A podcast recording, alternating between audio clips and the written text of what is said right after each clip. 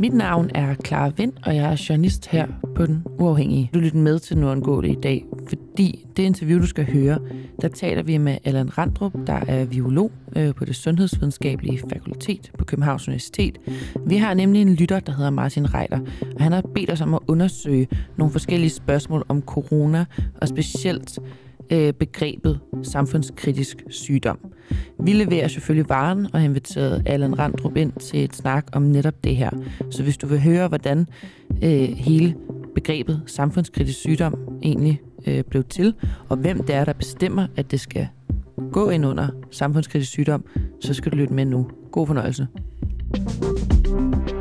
Klokken er 7.28. Så er den snart 7.30, og når den er 7.30, så skal vi tale med Allan Randrup, fordi at, øh, som du også lige nævnte før, klar, så har vi jo haft nogle... Øh, det er det, når man er medlem af den uafhængige, så kan man jo også øh, være med til at komme med nogle inputs til, hvad det er, vi skal snakke om her i radioen. Og der har været et ret stort behov for blandt vores medlemmer at tale lidt mere om corona, corona som en samfundskritisk sygdom. Hvem, hvem fandt på, at det skulle være det, og og, og hvilke andre sygdomme har været i betragtning til at være samfundskritiske, og det, det jeg gætter på, det er, jo, det er jo med et eller andet kritisk afsæt til, til coronahåndteringen herhjemme, som, øh, som man gerne vil, vil have, have diskuteret her, her i vores radio. Og det gør vi jo så her til morgen. Ja, altså jeg ser det jo meget som om, at øh, vi leverer en vare. Det kan jeg huske, at vores tidligere chef Asger har snakket meget om, at... Øh, What your wishes, we will do it. What we what? Det forstod jeg. jeg forstod ikke. Din, prøv at sige det på dansk, klar. Nej, det tror jeg. Your We can do the rest of this episode in English if you want to. Nej, uh, your wish is my command. Det var det, jeg troede, jeg tænkte, jeg ville sige. Det er stadig tidligt, som sagt. Det du prøver at sige, det er, at vi, vi er jo bare nogle budbringere. Ja, at hvis vores lyttere gerne vil have, at vi stiller de her spørgsmål videre, så de kan blive klogere, så gør vi selvfølgelig det. Ja. Og for ikke at uh, køre mig selv ud på et ikke ikke snakke et andet spor, så vil jeg bare sige, at øh, vi selvfølgelig også sidder og holder øje med nyhederne her til morgen. Øhm, det kan godt være, I tænker, hvorfor har vi ikke hørt nogen af dem endnu, men det er bare, jeg synes ikke, der har været noget, som er direkte øh, vigtigt at skulle fortælle jer her. Hvis man, det, jeg skriver, at det regner. Ja, man ikke må køre over Storbæltsbroen, men ja. hvis man der er i et vindfølsomt køretøj, og så, så ved I jo det. Øh, er der øh, den ukrainske præsident Volodymyr Zelensky, der øh, i går var i, i sin daglige tale og fortalte, at øh, russerne de bruger vinteren mod, den, øh, mod dem, og de bruger kulden mod dem, og han ligesom understregede, at øh, landets væbnede styrker forbereder sig på angrebene så godt de kan, men at øh, landets borgere også må hjælpe hinanden i de kommende måneder. Det kan jeg se øh, med dem, jeg mødte i Ukraine, når jeg ser på Facebook og snakker med dem. Altså, øh, det, der er ikke noget, der hedder elektronik, øh, varme, el. Altså, de sidder mange steder og må gå ned i butikker. Fordi russerne har smadret deres kraftværker. Ja, præcis, som vi også snakkede med, med Claus Mathisen om i, i sidste uge. Øh, og det er altså skide koldt. Mm. Så, og det er jo koldt, og det, altså, vi mærker det også heroppe. Vi har jo så heldigvis bare nogle kraftværker til at, til at varme os op og, og holde os varme. Ja, måske man lige kan tænke over det, når man sidder på sit 19 grader varme kontor, at det er koldt, ja, men det er altså også øh, rigtig koldt at være i Ukraine under en krig lige nu. Er corona den både første og sidste samfundskritiske sygdom. En lytter, øh, Martin Reiter, har bedt os om at undersøge en række spørgsmål om corona og begrebet samfundskritisk sygdom. Godmorgen, Allan Randrup. Godmorgen. Biolog ved det Sundhedsvidenskabelige Fakultet på Københavns Universitet. Som sagt, så har vi en lytter, der er kommet nogle spørgsmål her, og øh, vi vil jo gerne prøve at besvare dem så godt som vi kan, så derfor har vi dig med her til morgen. Så øh, hvis vi lige skal starte med hans første spørgsmål. Hvem fandt på begrebet samfundskritisk sygdom? Jamen, det er et, et begreb, der står i vores øh, epidemilovgivning, øh, og som øh, gælder på, på den måde at forstå, at hvis vi har en, øh, det, man kalder en almen kritisk sygdom, altså en, en, en, øh, en sygdom af en vis farlighed, og, og den samtidig har potentiale til at påvirke samfundsfunktionerne, jamen så kalder man det en samfundskritisk øh, sygdom, og øh, det giver så anledning til øh, nogle muligheder for at gribe ind øh, med henblik på at øh, forebygge og neddæmpe en, øh, en sådan sygdom. Så det er i virkeligheden, i højere, når man kalder den samfundskritisk, så er det i højere grad den effekt, den har på samfundet i forhold til blandt andet det, vi så med nedlukninger og, og så videre, at det egentlig handler om, at sygdommen er samfundskritisk i den forstand, at den er farlig for, for borgerne i samfundet, eller hvordan? Ja, altså man kan sige, at almen kritisk sygdom, det er, jo, det er en sygdom, som giver anledning til alvorlig sygdom, men, men ikke nødvendigvis øh, har et sådan omfang, at, at samfundet øh, på en eller anden måde bliver påvirket i sin funktion. Øhm, det, der så er tale om her, det er, at det har en sådan udbredning eller en sådan karakter, at, at øh, det påvirker samfundets funktion som helhed. Det kan være øh, meget sygefravær, det kan være øh, hvad skal man sige, opstasning i, i vores øh, sundhedsvæsen, sådan som vi så det med corona. Men i hvilken forbindelse blev, eller brugte man så det her begreb for første gang? Jamen, det har jeg ikke rigtig kunnet finde ud af. Det eneste, jeg kan finde ud af, er, at det findes i øh, indskrevet i vores epidemilovgivning øh, med, øh, hvad skal man sige, den øh, definition, som jeg har givet. Og, og det øh, hvad hedder, betyder så, at der er nogle procedurer, som skal følges for, at man både kan klassificere en sygdom som samfundskritisk og øh, iværksætte de øh, foranstaltninger, som skal til for at øh, forebygge og inddæmme den. Hvilke andre øh, sygdomme end corona øh, har været eller kan komme i betragtning til at øh, være en samfundskritisk sygdom? Oh, nu, det rækker min hukommelse sådan set ikke til. Jeg, jeg, jeg har ikke, i, i, om man så må sige, været bevidst om, at vi har brugt det før. Øhm, jeg kan forestille mig, at man, øh, altså på et eller andet tidspunkt under HIV-epidemien overvejede, hvordan tingene skulle gøre. Men jeg er ikke sikker på, at begrebet var, var stadfæstet på det tidspunkt. Øh, så det er jeg altså lidt usikker på, om, om, om det har været brugt der. Hvad med den, den spanske syge? Jamen det ligger så langt tilbage i tiden, at, at der tror jeg ikke, at man havde så nogle klare definitioner. Det øh, igen er jeg lidt usikker, fordi det, jeg er ikke historiker, øh, men, men, men jeg har ikke hørt det i den sammenhæng. Der, der var jo meget øh, palaver omkring det her med, at man kaldte det for samfundskritisk sygdom, og jeg tror, øh, man kunne se, at der var flere, øh, som mente jo, at øh, jer biologer, I var øh, købt og betalt af politikerne, og der blev kørt sådan et øh, spil bagved, som man ikke øh, kunne følge med i. Altså, hvem er det, der bestemmer, om det er samfundskritisk? Er det politikerne, eller er det jer som biologer? Jamen, det er sådan set ingen af delene. Altså, øh, man kan sige, der er to, der er to led i det. Øhm, det, man kalder epidemikommissionen, som er sammensat af repræsentanter fra en række forskellige øh, myndigheder og, og, og Seruminstituttet og, og så videre, øhm, de kommer med en faglig indstilling øh, om, hvorvidt en sygdom skal klassificeres som samfundsfaglig, og om der skal iværksættes øh, foranstaltninger. Og herefter er det så øh, ministerens opgave at tage den indstilling med til epidemiudvalget i Folketinget, som består af politikere, og de kan så, øh, om man så må sige, nedstemme øh, en, en, et, et, et, øh, et indslag fra øh, epidemikommissionen. Øh, så det er sådan, at, at altså forslagene fra epidemikommissionen kan kun iværksættes og følges, så frem der ikke er et politisk øh, flertal imod dem. Okay, så i princippet i sådan sidste, i sidste led, så er det politikerne, der beslutter om, i for eksempel det her tilfælde, om noget skulle være en samfundskritisk sygdom eller ej? Ja, det kan man sige, men altså oplægget skal jo komme via øh, Sundhedsministeriet og Epidemikommissionen. Øh, så det er jo heller ikke sådan, at politikerne af sig selv øh, bare kan beslutte, at, at vi har en, øh, en samfundskritisk sygdom.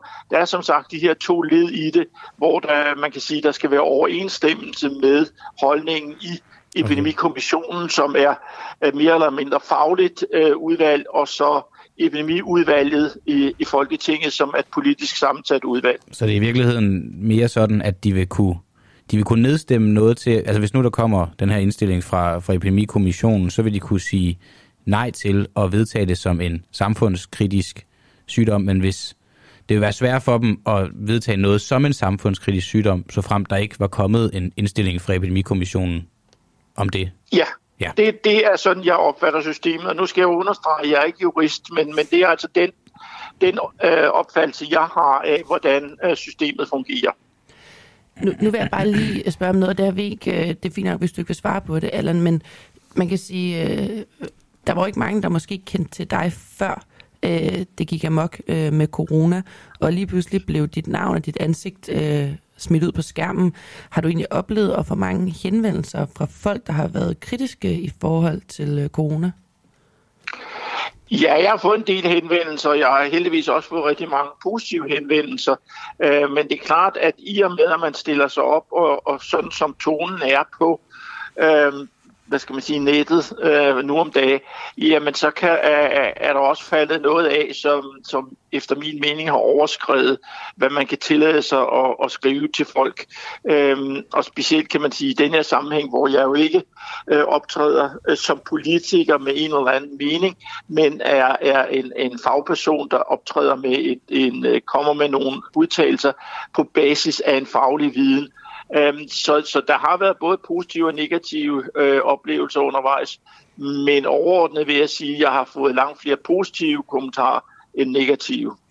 Vi har en lytter her, der hedder Gitte Johansen, der skriver, I kan jo spørge Allan om, hvad han mener om, at øh, Pfizer løg om, at vaccinen var god og hensigtsmæssig for små børn. Vil du kort sige noget til det? Øh, nej, det vil, det vil jeg helst ikke, fordi det, er en lang diskussion, og, og man kan hele tiden øh, vurdere den på forskellige måder.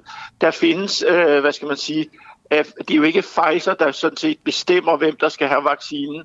Øh, de indstiller til øh, dels til EMA, som er den europæiske kontrolorgan, og derefter til Lægemiddelstyrelsen herhjemme, om øh, hvad man kan øh, bruge tingene til, og derefter er det vores egne myndigheder, der afgør, om man øh, kan og vil anbefale det.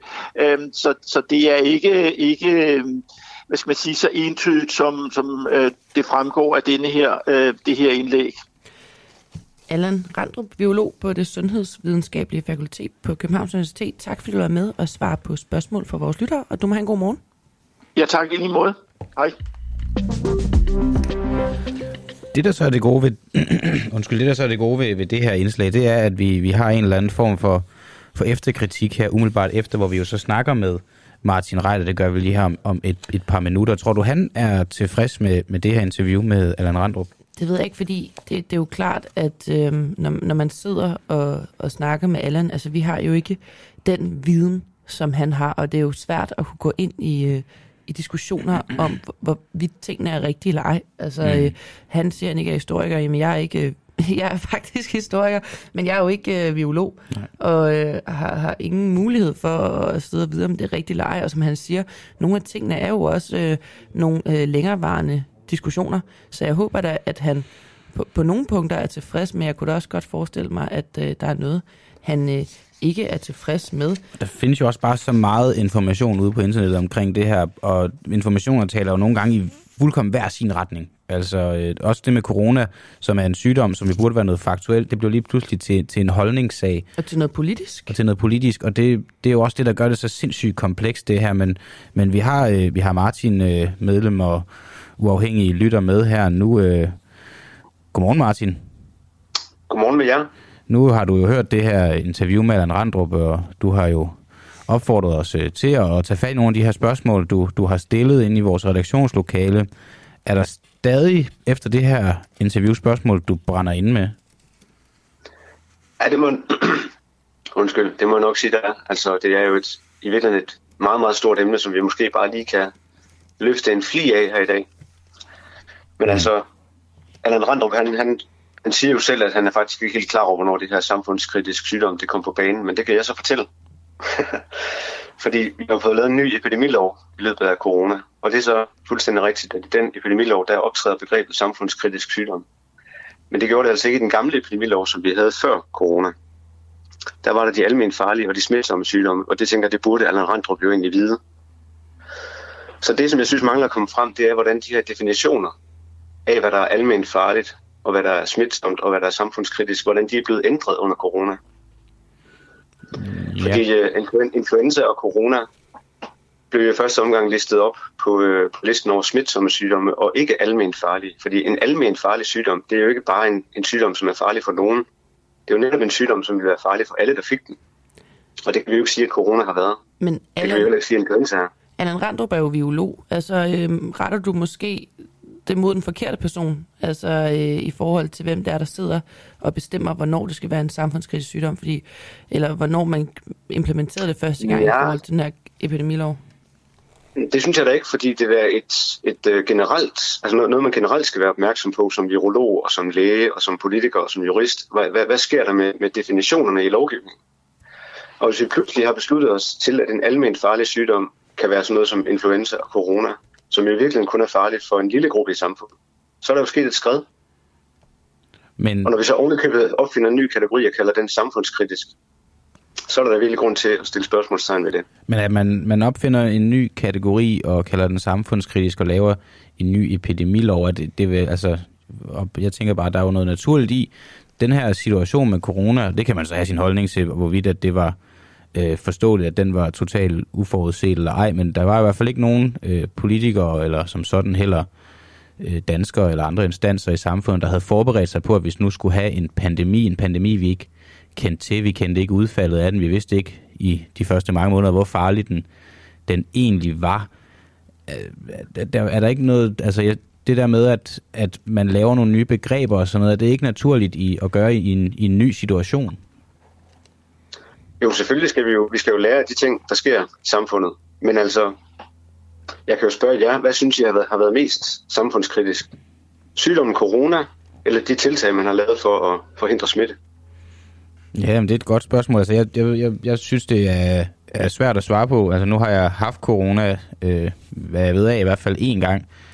Øh, jeg var da ikke øh, sådan møghamrende syg af det, så på den måde var det jo ikke så, så kritisk for mig at, øh, at være præcis. udsat for det. Den er jo, den er jo netop ikke men, almindeligt Men, men altså, pointen er vel også, at altså det, altså det er jo noget med, at Åh, jeg er jo heller ikke biolog, så jeg skal også passe på med, at jeg ikke begynder at være for meget ind i et eller andet, hvor jeg ikke ved, hvad det er, jeg snakker om.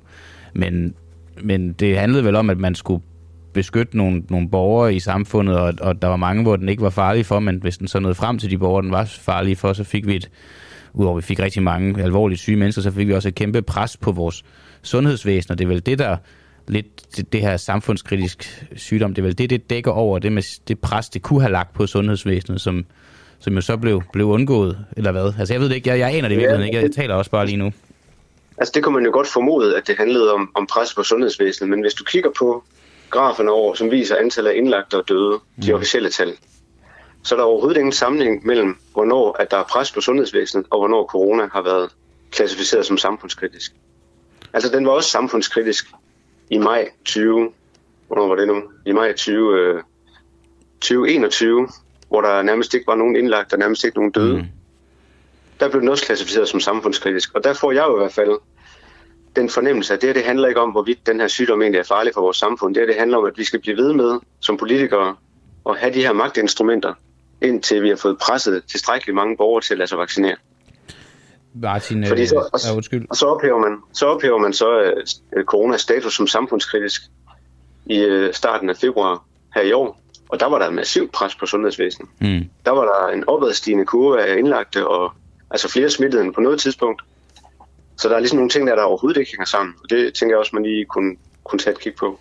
Helt klart. Og, øh, og, det, og vi vil også gøre det, og vi, vi, nu har vi jo givet dine spørgsmål her videre til Allan Randrup, men han er jo ikke den, den sidste, vi kommer til at give dem videre til. Vi vil, vi vil forsøge at, at gøre vores opgave og levere dem, levere dem ud til de kilder, der er relevante for det. Så jeg vil, vil sige tak for dine spørgsmål, og tak fordi du vil være med her til morgen, og så må du have en god dag. Jamen selv tak, fordi I vil tage det op, og god dag til jer. Tak fordi du lyttede med.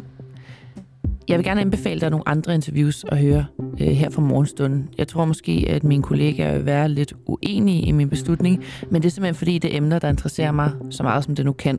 Øh, et interview, som du skal lytte til, det er med Thomas Wiener Friis, der er ekspert i spionage og efterretningstjenester ved Syddansk Universitet. Jeg kan nemlig ikke få nok af at lære omkring spionage i dag. Vi ser flere eksempler på, at folk bliver anholdt for spionage her i Norden. Så hvis du har lyst til at blive klogere på det, så synes jeg, du skal lytte til det interview. Et andet interview, du skal lytte til, det er med Kenneth Buhl, der er militærforsker ved Institut for Strategi og Krigsstudier på Forsvarsakademiet. Vi går nemlig ind i en video, der viser ukrainske soldater, der skyder russiske krigsfanger.